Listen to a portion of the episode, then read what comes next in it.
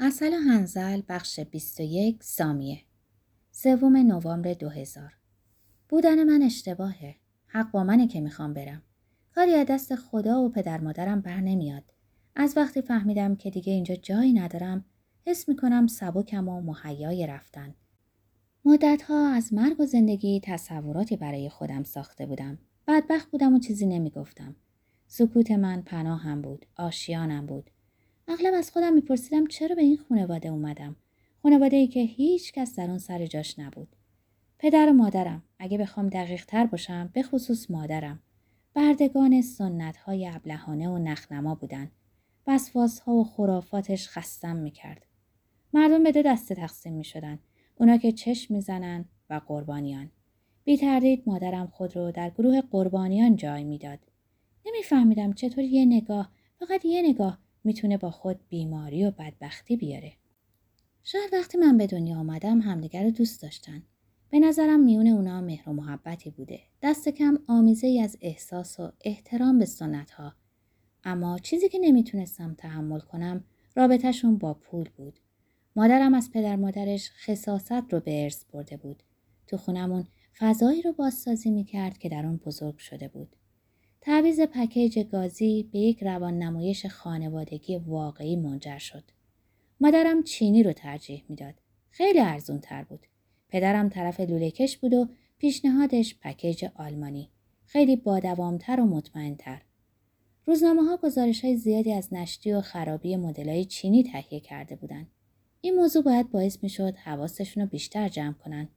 مادرم نمی‌خواست هیچ حرفی رو بشنوه. پدرم ترجیح داد تسلیم بشه تا اینکه با اون مخالفت کنه. به اداره می‌رفت دوستاشو می‌دید بعد انگار که در زندان رو باز می‌کنه به خونه باز میگشت. شاهد خاموش این ماجرا بودم. خودمو به چشم یک اشتباه در این خانواده می‌دیدم. مخفیانه کتاب مصائب متولد شدن از امیل سیوران نویسنده فیلسوف و شاعر رومانیایی رو میخوندم. کتاب جیبی و دست دوم که اونو از کنار پیادهروهای قسمت قدیمی شهر خریده بودم. تقریبا زیر تمام سطرها خط کشیده شده بود. متعلق به گیومنامی بود. این همه روشنبینی منو مجذوب خود کرده بود. بعضی از جمله هاشو در دفتر خاطراتم می نوشتم. اما به خاطر این کتاب نبود که تصمیم گرفتم برم. عطر آزادی راهنمای منه. چشمامو میبندم. به چیزی فکر نمی کنم. باقی چیزا دست من نیست. عصر امروز پدر مادرم نیستن. تو خونه تنهام. پشت میز آشپزخونه میشینم. به شعری گوش می سپارم که با وضوحی قریب بر سرم میریزه. می نویسم و می‌دونم که احتمالا این آخرین صفحات دفتر خاطراتم و آخرین شعرام. نمی‌تونم توضیح بدم چرا چنین حسی دارم اما عمیقا به اون باور دارم. کلمات در سرم قوقا می‌کنن. کلمات و رنگ ها. اگه رنگ و قلمو داشتم تابلوی عظیم میکشیدم. اون مرد زشت بود. لاغریش چیزی از بیماری در خود داشت. نگاهش از پشت عینک دکانونیش به لباسهای دختران جوان نفوذ و در آنی بی لباسشون می‌کرد. روش و دامهای خودشو داشت. خواستم از نزدیکتر اونو ببینم. در دبیرستان بین خودمون از این قولی که دور دخترای جوان پرسه می‌زد حرف می‌زدیم. نمی‌دونستیم چه کار می‌کنه. چیزی بود شبیه راز و معمای اقواگر. فکر می‌کردم قوی و حواس جمعم. با خودم می‌گفتم هرگز به چنگش نخواهم افتاد. روزنامه ای داشت. کاغذی که عبست تا می‌شد و در اون شعر قربانی های خود رو چاپ می‌کرد. منم می‌خواستم شعرامو چاپ کنم. نیاز داشتم اونا رو چاپ شده ببینم. می‌دونستم که این برگه فقط در تنجه توضیح میشه. اونم در چند کیوسک روزنامه فروشی. فقط شعرهای دخترای جوان رو چاپ می‌کرد. شعرهای دختر خالم رو چاپ کرده بود. به نوشته هایی که پسرها براش میفرستادن کاری نداشت. وقت فراغت هم به خواندن میگذشت. هر چیزی به دستم می‌رسید میخوندم. حتی یک کتاب حجیم در مورد زنبورا خوندم. شعر رو ترجیح می‌دادم. بعضی شعرها رو حفظ می‌کردم. بعضی رو در دفترم می نوشتم. این خوندن مداوم طبیعتا به هوس نوشتن می انجامید. ساده بودم اما صادق. یه بار شعرامو به استاد زبان فرانسویمون نشون دادم. نگاهی انداخت. ادا اطفاری عجیب در آورد و دفترم پس داد. خورد و خمیر شدم. مردم. دلم خواست گریه کنم. عجیبه چطور میشه با ادا اطفار کسی رو کشت اون روز ناشر وحشتناک اون تکبرگ رو دیدم اومد سمتم انگار فهمیده بود معلمم تحقیرم کرده دستشو دراز کرد. انگار قرار بود چیزی بهش بدم. به من گفت شعراتو می‌خوام. بدون فکر بدون دودلی شعرام و میون دستای لاغر و انگشتای استخونیش گذاشتم. فردای اون روز باز جلوی در دبیرستان بود. کنار خیابان تولستوی. اومد نزدیکم. انگار با هم فامیل باشیم. به هم گفت خیلی قشنگن. باید در موردشون حرف بزنیم. فردا شنبه حوالی ساعت پنج وقت داری؟ من بالای کافه پورته میشینم بلدی طبقه اول در A شب میونه هیجان و تردید سرگردان بودم اون شخصیت وحشتناک منو میترسون اما حس می‌کردم انقدر قوی هستم که بتونم در برابر خشونتش مقاومت کنم چهرش سیاه و زاویه دار بود و از روحی سیاه و پلید خبر می‌داد. ترسی قاطع پاره پاره شد. تکه تکه بر پاهای اوریانم ریخت. مقابل غریبه زار می زدم.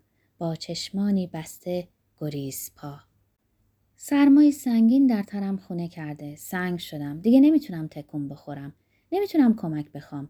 در اتاق کوچیکم هستم. وسایلم نامرتبه. نه توان و نه میل مرتب کردن دارم. به چه دردی می‌خوره؟ وقتی جایی رو مرتب می‌کنی که هر روز صبح از خودت نپرسی کی می‌تونی بری؟ وقتی جایی رو مرتب می‌کنی که زندگی خوب باشه. وقتی نگاهت به آینده باشه.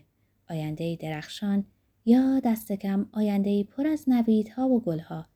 چرا باید زندگی محقر، ویران و شکسته ای را که جلوی سگا انداختن مرتب کرد؟ دوست داشتم داد بزنم. پریشانی و نفرتم و فریاد بکشم.